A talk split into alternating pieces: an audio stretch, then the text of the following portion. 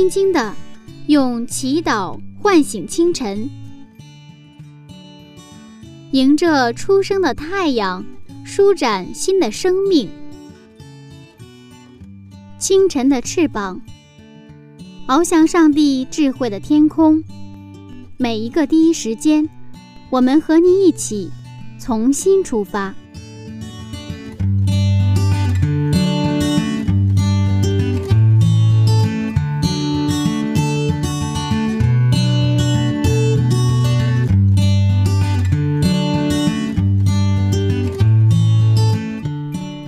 第一时间与上帝相遇，精彩人生从上帝开始。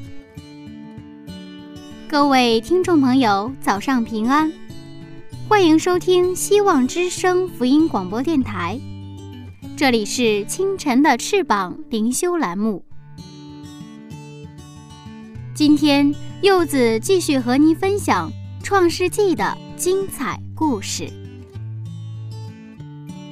在6000多年前，上帝创造了这个美丽的世界。在美丽的大自然当中，随处可见上帝的大手笔。但是，也许我们要问一个问题：上帝的创造现在还在进行吗？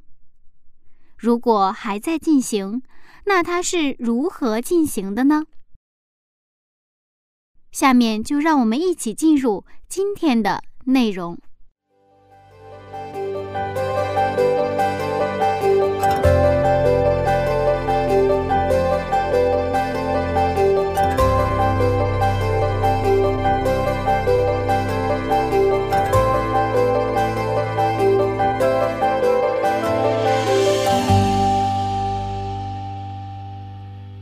杨牧师你好。你好。今天我们还是接着上一讲，来看看亚伯拉罕的生活。是啊，亚伯拉罕是大名鼎鼎的亚伯拉罕，应该是伟大的亚伯拉罕。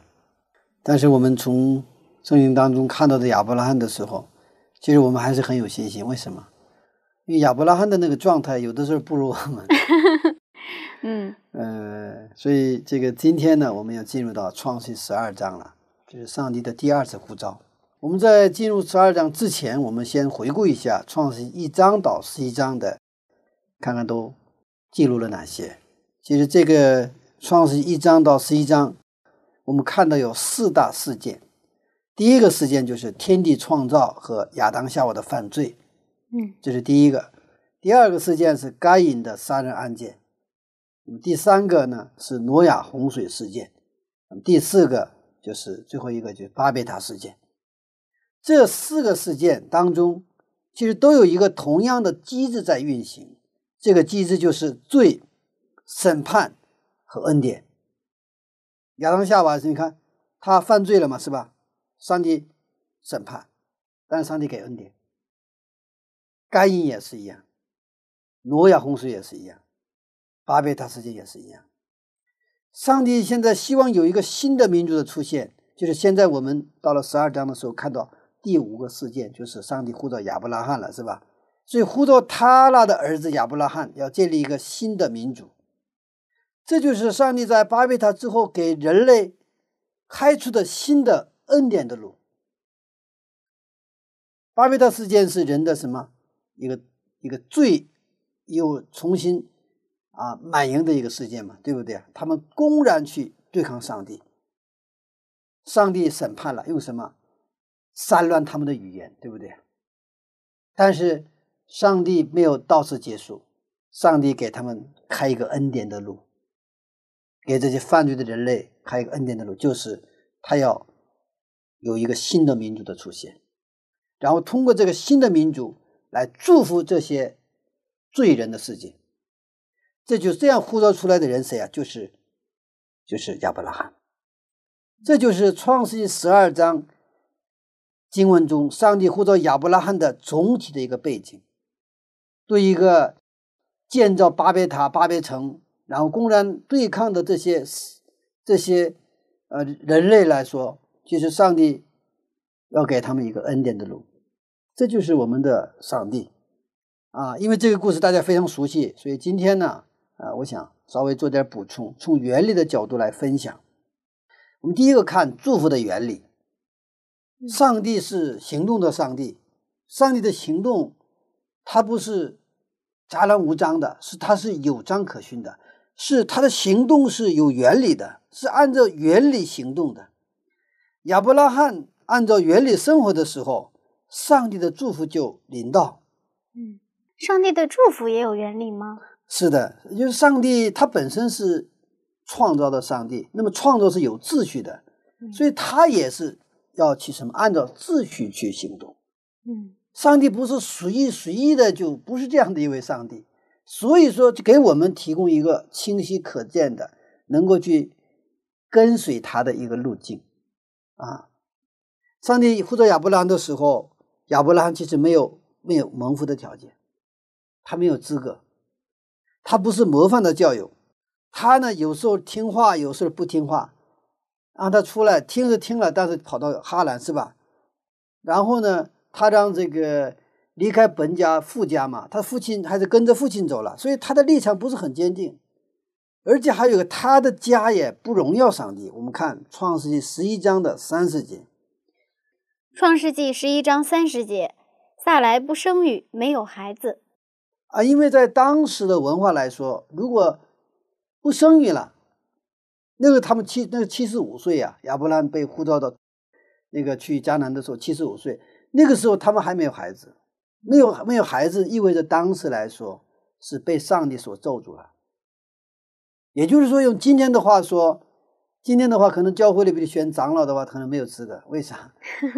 他不荣耀上帝。嗯啊，那么上帝呼召亚伯拉罕要让他形成一个民族和大国，但是亚伯拉罕当时的条件是什么条件？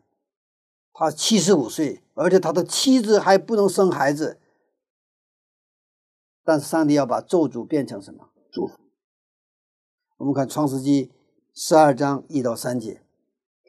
创世纪12章1到3节，耶和华对亚伯兰说：你要离开本地、本族、父家，往我所要指示你的地去，我必叫你成为大国，我必赐福给你，叫你的名为大，你也要叫别人得福，为你祝福的，我必赐福于他，那咒诅你的，我必咒诅他，地上的万族都要因你得福。啊，你要离开本地、本族、父家，对吧？嗯，这个时候父家就可以离开了，父亲去世了嘛。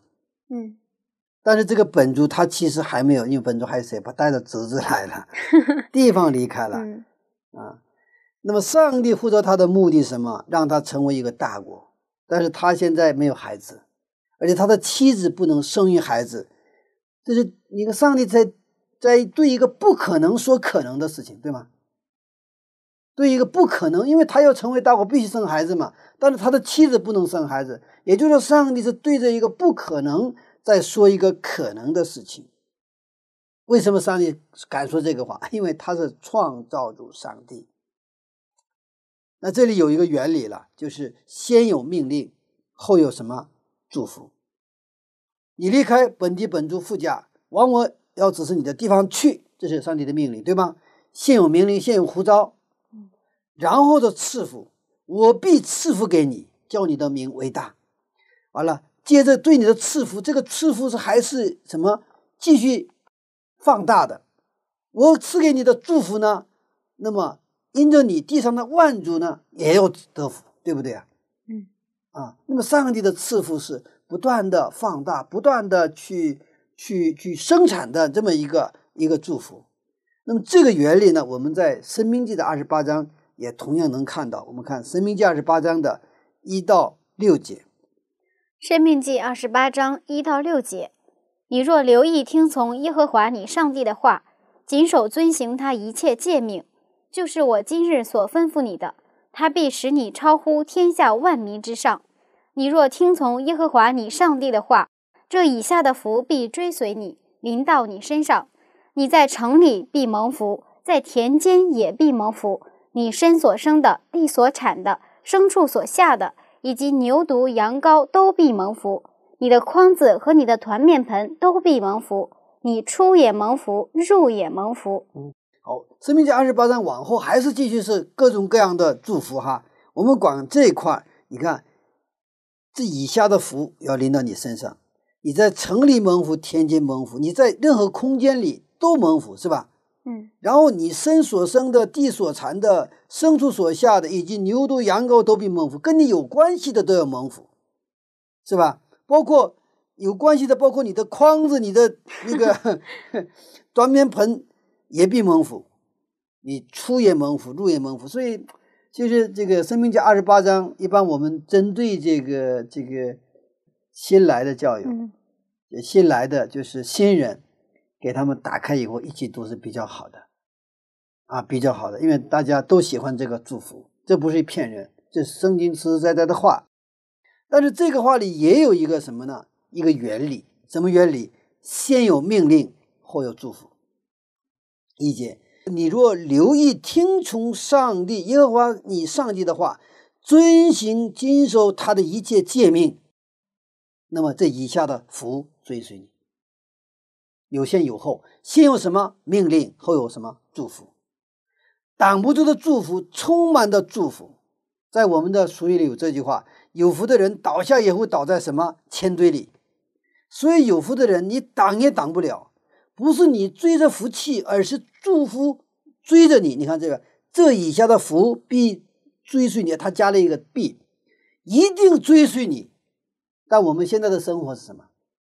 我们到处去找福气，是吧？追这个福，这个正好倒过来了。上帝这个原理是让我们去谨守遵行上帝的一切诫命，听从耶和华上帝话的时候，一切的福气他会追随我们。阿们。这个是一个公式，不是我们去求福，而是我们要求赐福的上帝。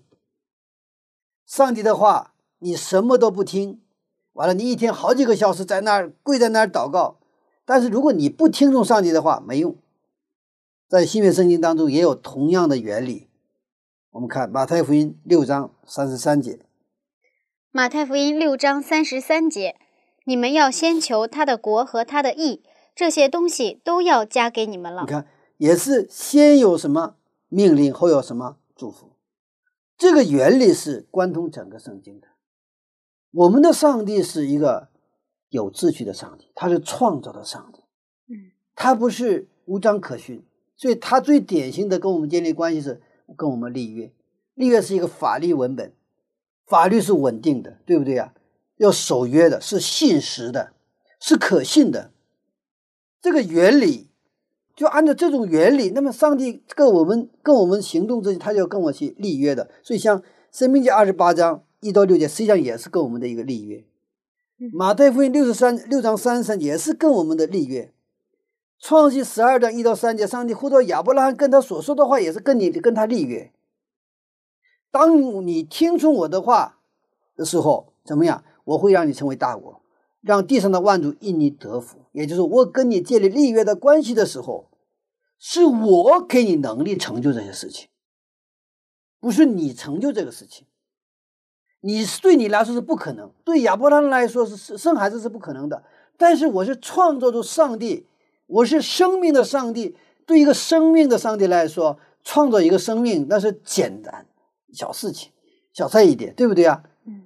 如果一个不可能的一个人，不可能的事跟什么全能的上帝结合起来的时候，上帝会成就，让一切成为可能。所以在新约的时候，使徒保罗就说嘛，我在耶稣基督里一切都能。为什么？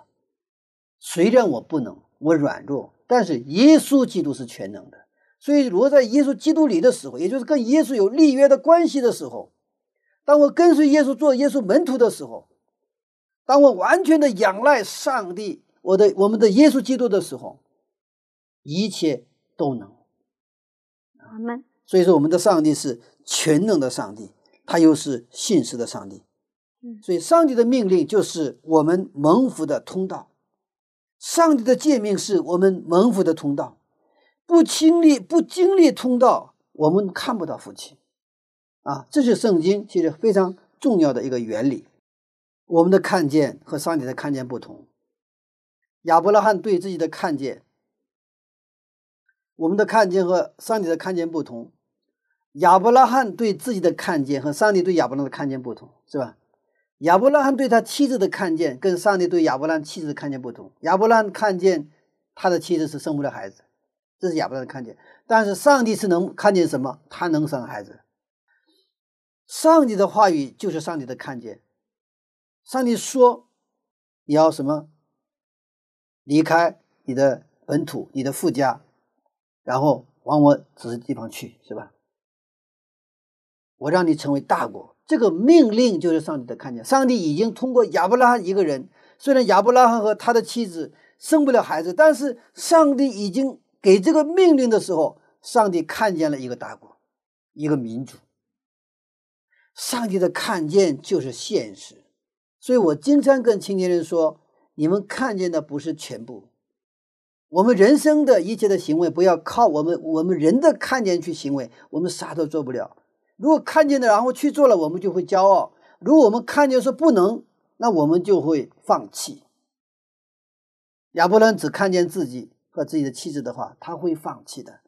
上帝啊，你就别鼓励我了，我们根本生不了孩子，我们根本不行，我们现在到75岁了，我们现在到还一个孩子都没有，我的妻子已经失去了生育能力了，而且这种生理来说，这种创造是你创造的，所以他的生理上已经是他不能再生育了。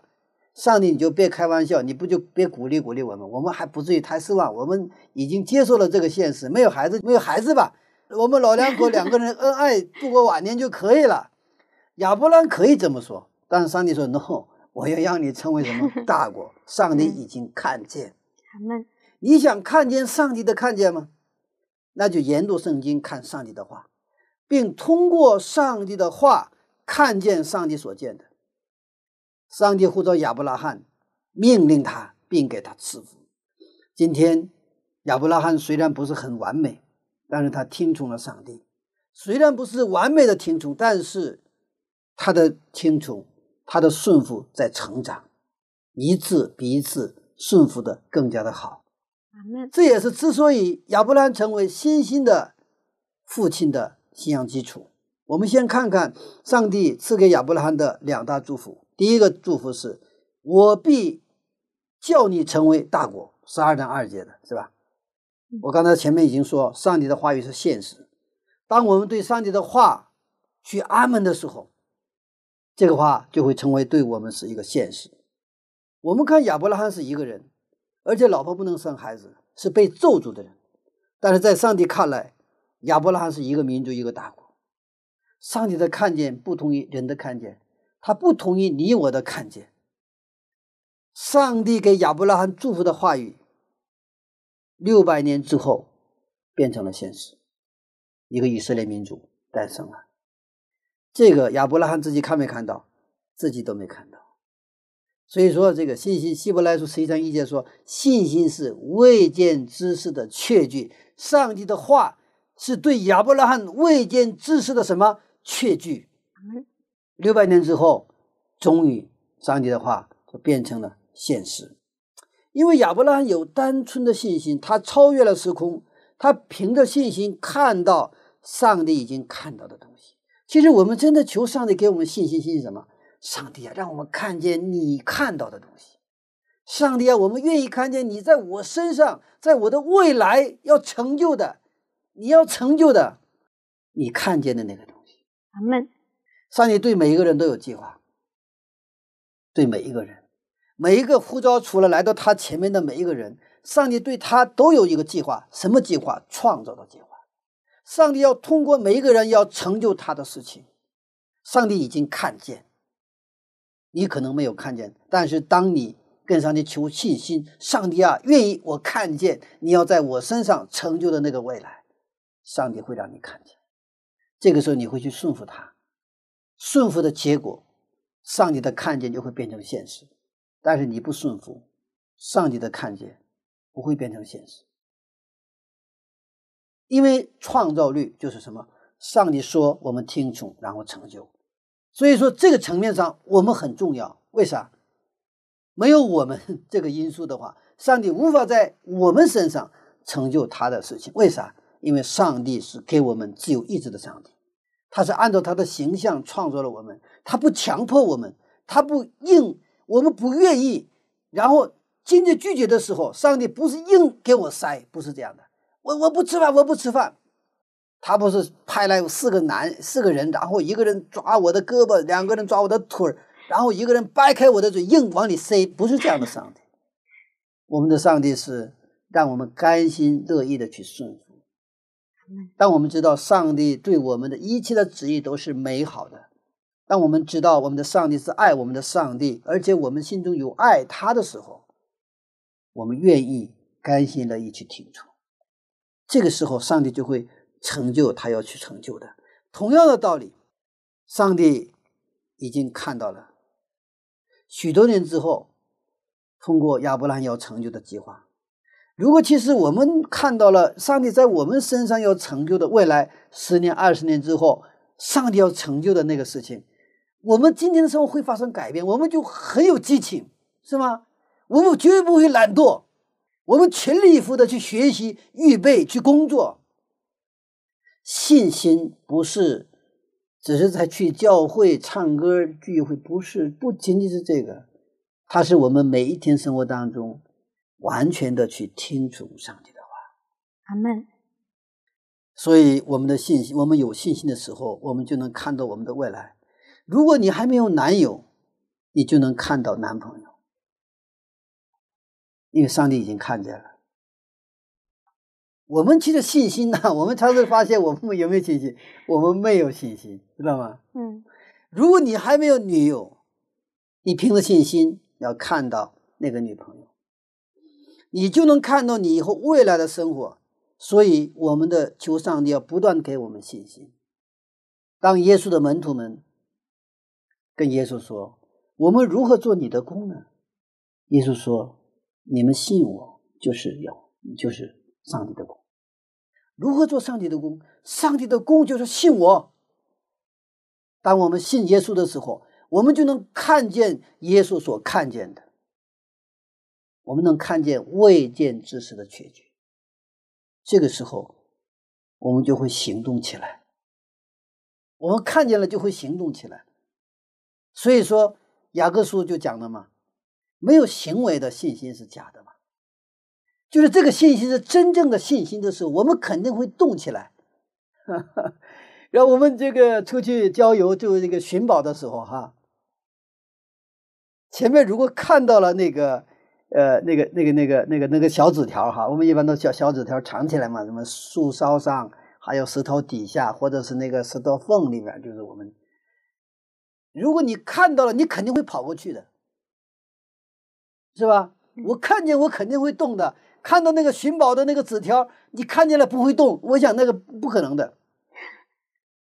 所以说这个信心是我们跟上帝连接的，跟上帝的宝库连接的一个工具，一个手。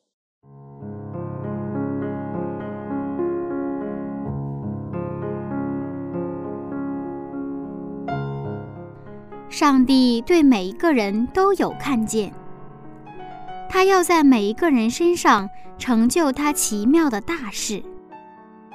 看见上帝的看见，我们的生活就会充满激情。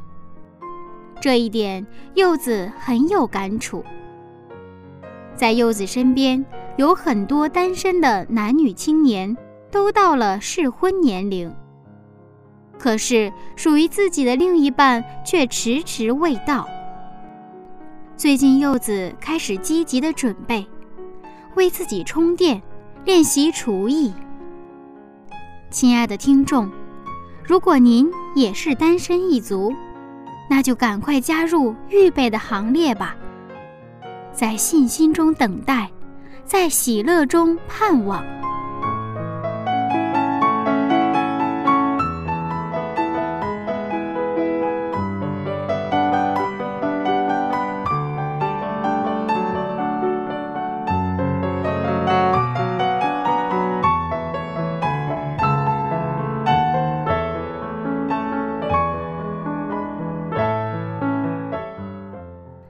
下面送给大家一首非常好听的歌曲，凡事都能做。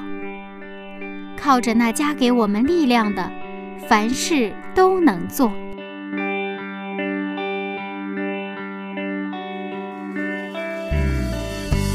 心事未曾看见，依然仰望世家。心事完全交托。 伸指出一张卷，我靠着那加给我力量的，凡事都能做。我风浪，我低谷，主平安在我心。我靠着那加给我力量的，凡事都能做。心在主的旨意，我凡事。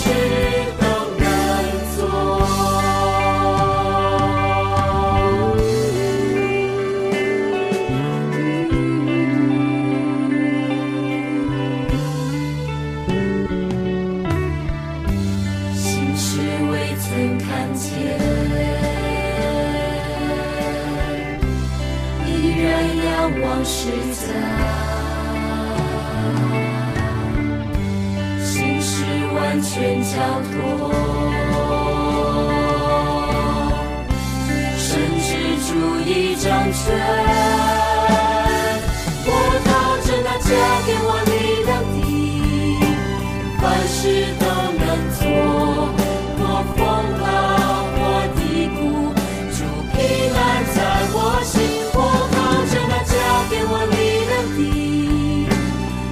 事都能做，心在主的旨意，我凡事都能做。我靠着那加给我力量的，凡事都能做。我风浪，我低谷，主平安在我心。我靠着那加给我力量的，凡事都。 能做，心在主的旨意，我凡事都能做。我靠着那加给我力量的，凡事都能做。我风浪，我低谷，主平安在我心。我靠着那加给我力量的，凡事都能做。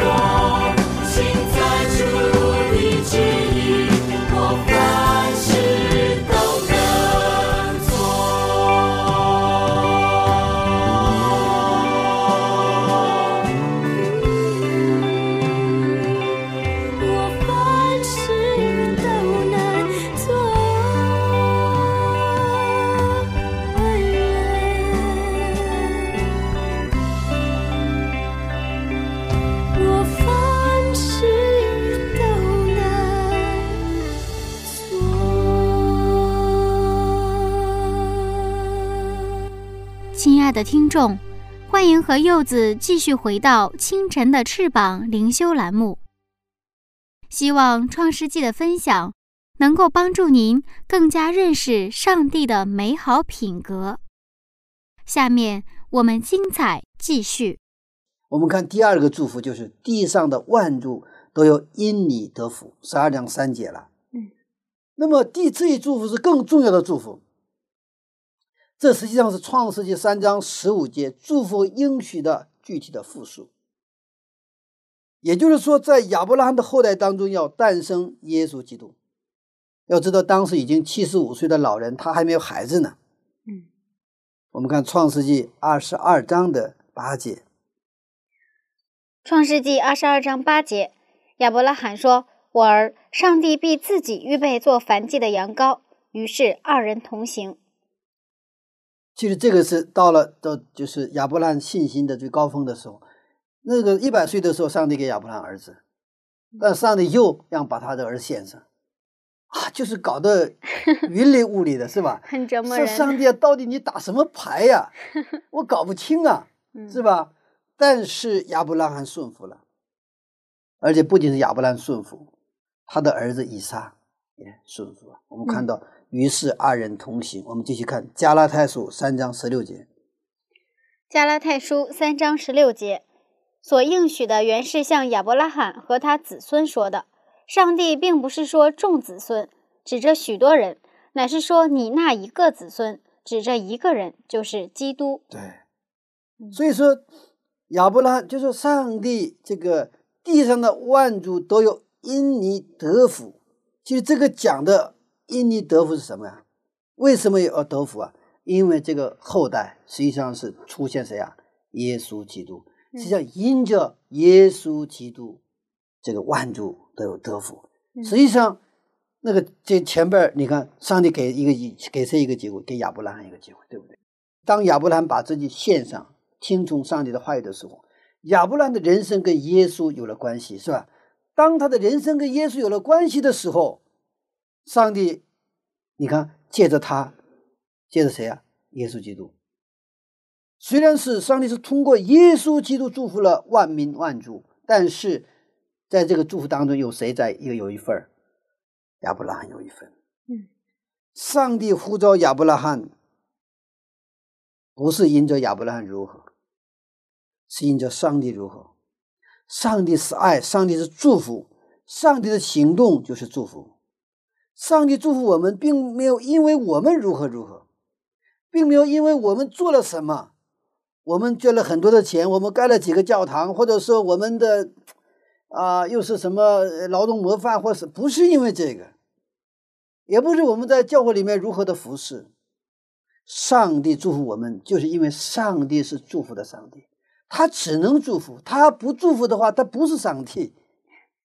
旧约圣经当中共有310次谈到福，而创世纪呢就有88次之多。这88是中国人喜欢的一个数据了哈。创世纪有88次，上帝就是祝福的上帝。但是我们常在生活当中，在因果律里面，我们的焦点在我们如何，我们心里没有安息。就因果律，因为所以，也就是说因为所以，也就是我们要蒙福是应该有原因的。这个原因是在谁？在我们这里。我们做得好我们就会蒙福，我们做得不好 不会被蒙福，是吧？我们做得不好，可能我们犯罪了，我们会咒诅，被咒诅。我学习努力了，我就会有好成绩，是不是？然后我这个做饭做得好了，那吃的人说哎呀做得真好，他会称赞我。那如果今天做菜做得不好的话，大家就不吃了，他就否认你。我们就是生活在这样的因果律的一个世界里边，但是上帝要给我们的祝福就是什么？恩典，是吧？在新约当中叫恩典的确是这样。因果律，因为什么所以什么，似乎已经成为我们的一种固定而且理所当然的一种思维方式，就是我们已经在套在这个框架里边。是的。那么因果律需不需要？需要。种瓜得瓜，种豆得豆，这也是整个创造秩序里边的一个部分。但是如果你只是局限在这样的因果律里边，那我们就会遇到瓶颈。因为信心是超越因果律的，信心是不否定因果律，但是它超越因果律，然后最终成就因果律。信心的原理是超越因果律。你看我们在前面刚才这个申命记28章，还是这个创世12章1到3节，还是马太福音6章33节，这都是什么？有原理，先有什么？命令，后有祝福，对吧？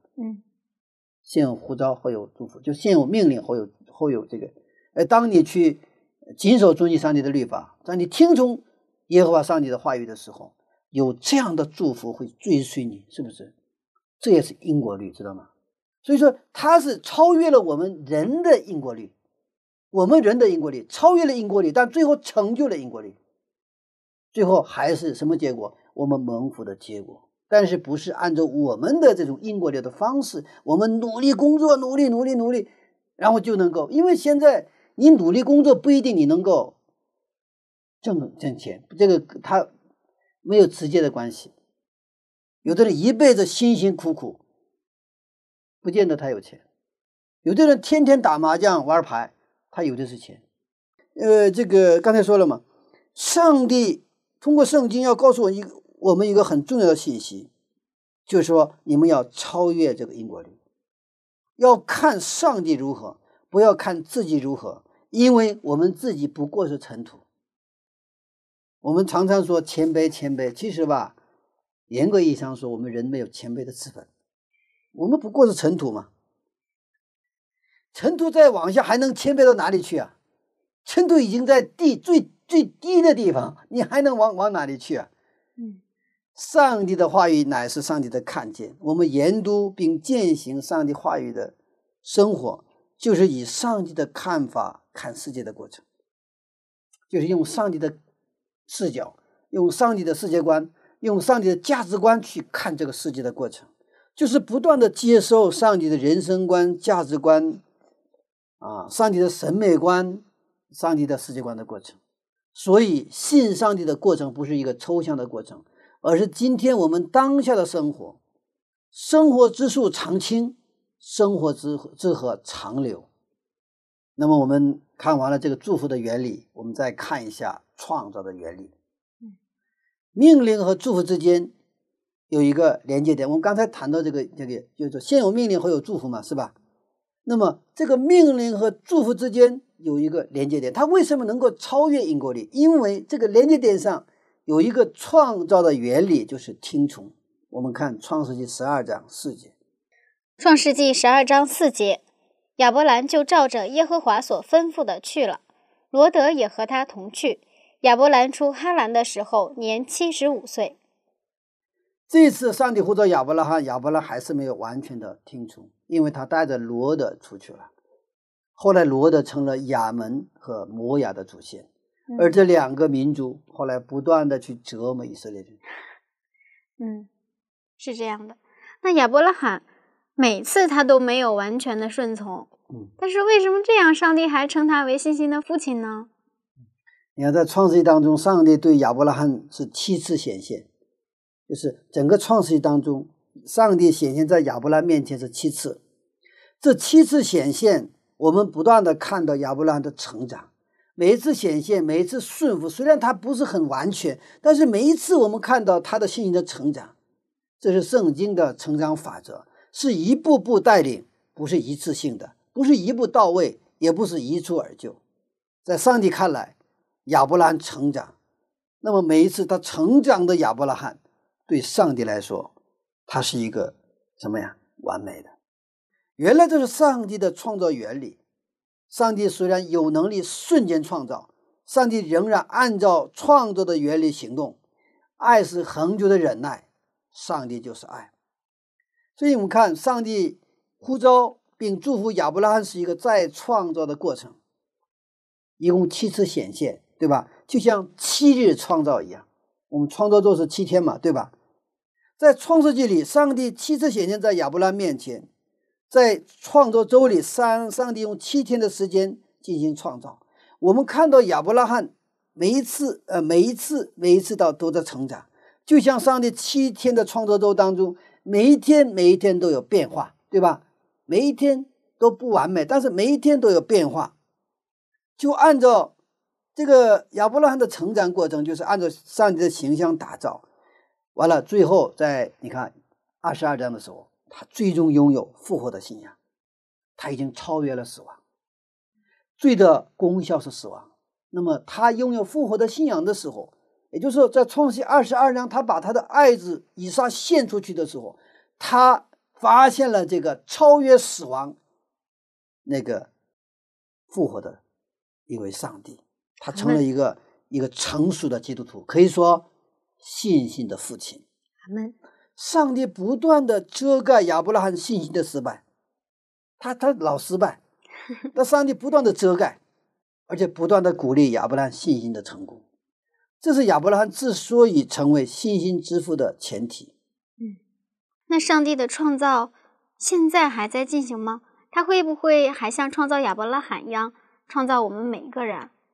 上帝的创造从来没有停下来。在约翰福音5章，我们知道在安息日他不是这个医治了一个38年的一个摊子嘛？这个时候那些法利赛人就找茬，这个时候耶稣说，我的父亲做工到现在，所以我也做工。其实我们的上帝他是工作的上帝，他不做工我们得不到安息。上帝现在依然来创造，依然来创造我们每一个人，用什么？用他的话语。他从未在我们身上停止过他的再创造。上帝看的不是我们现在的状态，而是看在我们身上未来要成就的、要恢复的那个上帝的形象。这是上帝的信心。所以对上帝的信心，我们要用什么？信心来回应。但是我们常常像以色列人在旷野一样，我们用我们的不信回应上帝对我们的信心，所以是对不上，对不上。这个再创造的过程就是上帝一步一步带领我们的脚步。在使徒行传的8章中，上帝带领腓力，也是一步一步带领。腓力每顺从一步，腓力每顺从一步，上帝带领下一步。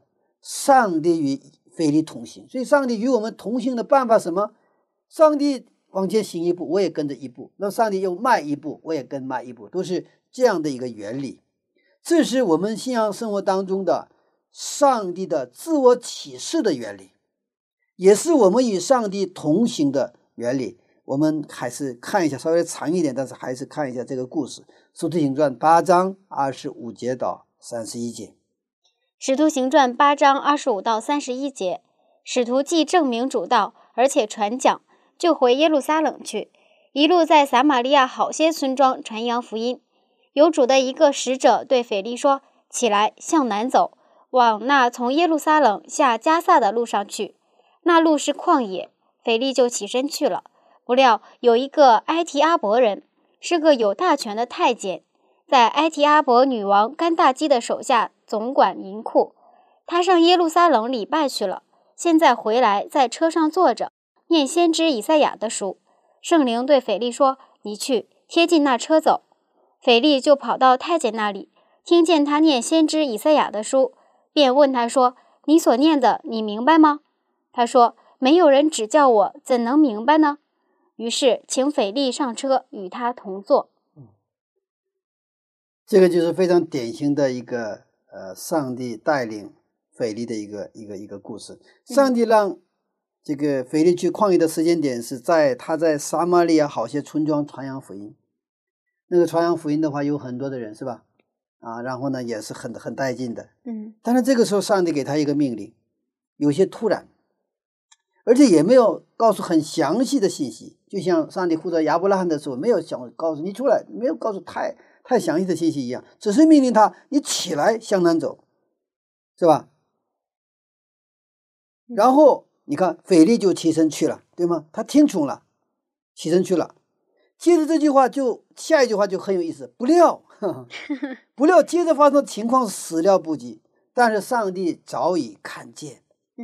不料有一个埃提阿伯人，就是今天用今天的话叫埃塞俄比亚人埃提阿伯人是个有大权的太监，在埃提阿伯女王甘达基的手下，这个相当于这个就是财务总管了，是吧？然后他上耶路撒冷礼拜去了，现在回来，在车上坐着。他在车上正着念什么？以赛亚的书。这个腓力没有想过，原来上帝命令让他，本来在传福音的时候给很多人传福音的时候让他去往那里向南走，向那个耶路撒冷下加萨的路上，那路是旷野圣经说的那路是旷野。不过腓力顺从去了，不过他看见了一个人嘛，原来是面对很多的人，现在面对一个人。不过腓力还是顺服了。圣灵跟他说，你去贴近那车夫。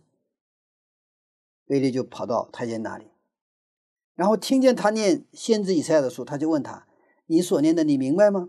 他说，没有人指教我，怎么能明白呢？于是请腓力上车，他就与他同坐。你看上帝就一步一步带领，是吧？他一下子他没有看到那个去那儿就是一个旷野，完了看见了一个人，这一个人跟我有什么关系啊？那圣灵说，你贴近那个。贴近那个时候他发现他在读什么？先知以赛亚的书，是吧？然后他就问他，跟圣经有关的问题。他说我现在看不懂。那时候他就跟他去同住，结果在路上就给他传福音，那个不是一个人，这个福音就传到了什么另外一个国家。这就发生的一个故事是怎么样？他在路上给他讲完了，他马上在路边就给他施洗，是吧？这个福音就传到了那个国家。刚开始有些不理解，是吧？我正在起劲的给他们传福音呢，怎么把我从战场上调开去一个旷野的一个路上去，就见一个人，就为了一个人吗？对于埃塞俄比亚的这个司库来说，这个财务总管来说，那个时间点是一个很重要的机会，上帝抓住了这个机会。其实我们今天能够来到教会，是上帝给我们的机会，在我们的身边其实都有擦肩而过的机会，上帝通过某一个人，他抓住了这个机会。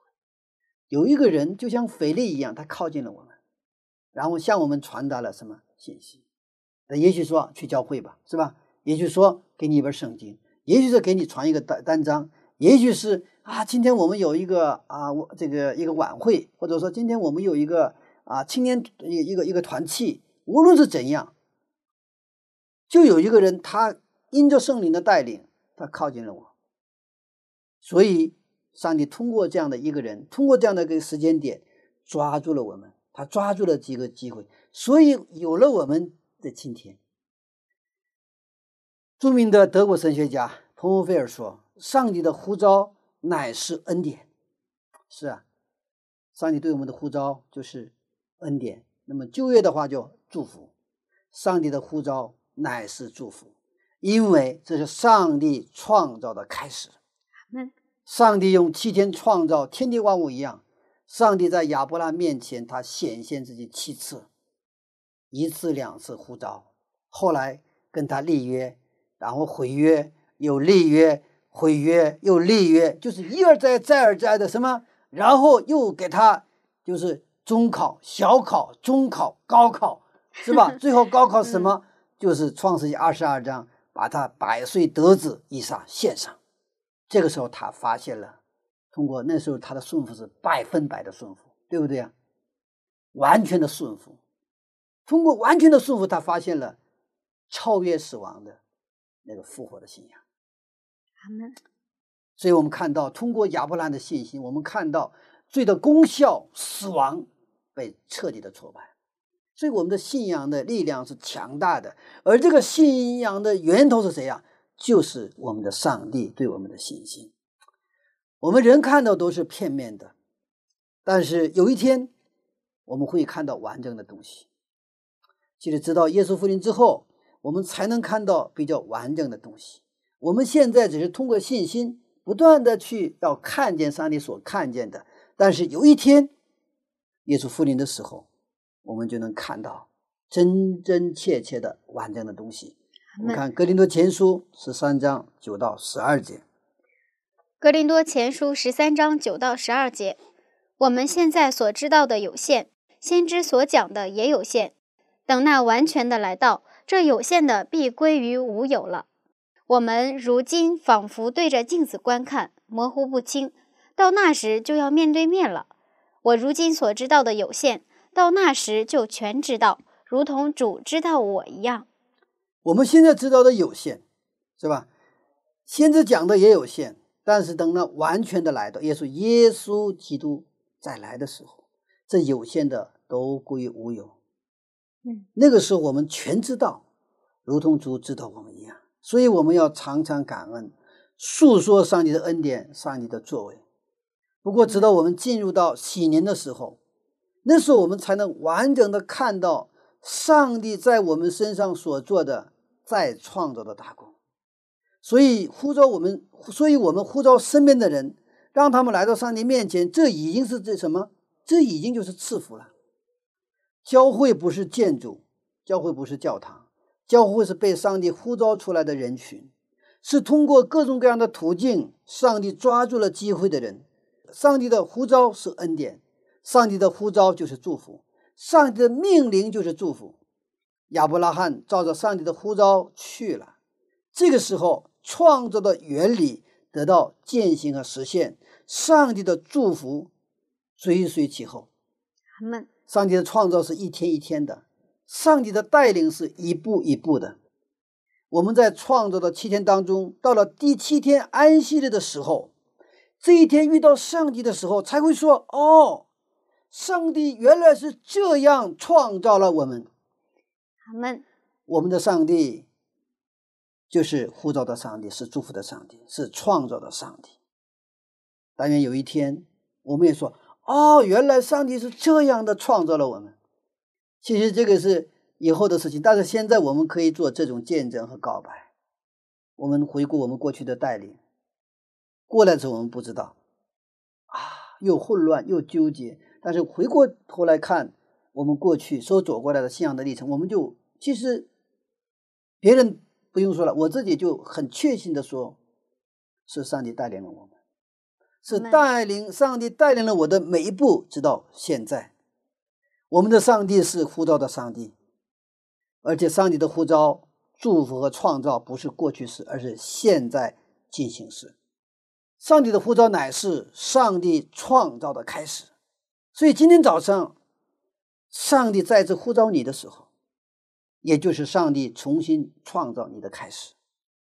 愿我们先求他的国的义，愿我们在听到上帝对我们的呼召的时候，我们借着感恩的心，借着信心去回应他对我们的呼召，然后顺服，像亚伯拉罕一样顺服，像亚伯拉罕一样在日常的生活中活出信心来。阿们。真的是在亚伯拉罕的背后看见了一位非常伟大的上帝。是的，我们的上帝是，我们所信的上帝是一位伟大的上帝。阿们。谢谢牧师的分享。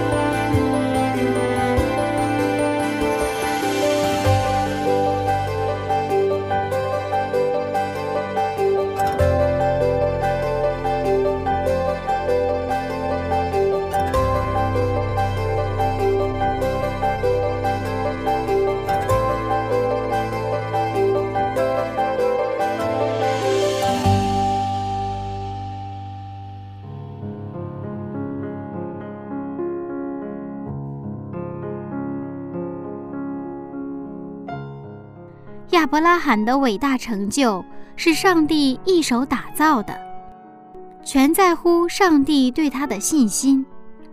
每当想到亚伯拉罕的时候，都觉得非常羡慕，同时又觉得那只是一个传奇，似乎在现今的时代是不可能存在的。但是我们的上帝是亚伯拉罕的上帝，亘古未曾改变。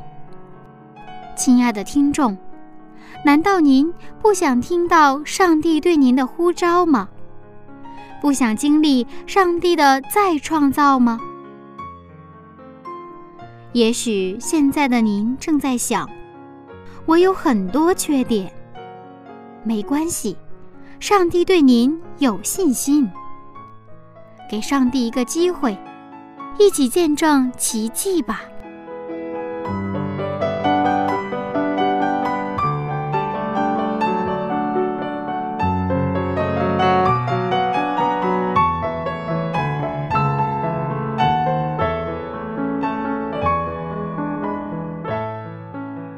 好了，各位亲爱的听众朋友，时间过得很快，又要说再见了。愿上帝祝福您能够看见上帝的看见，我们一起给力吧。好了，今天的节目就先到这里了，下一次分享我们再见，拜拜。心事完全交托，神指出你掌权，我靠着交给我力量的，凡事都能做，我风浪我低谷，主平安在我心，我靠着那交给我力量的，凡事都能做，心在主的旨意，我凡事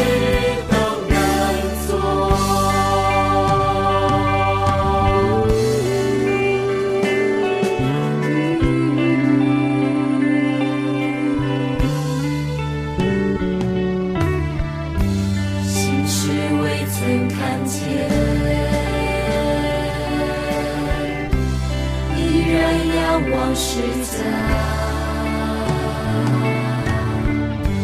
心事完全交托，神之主已掌权。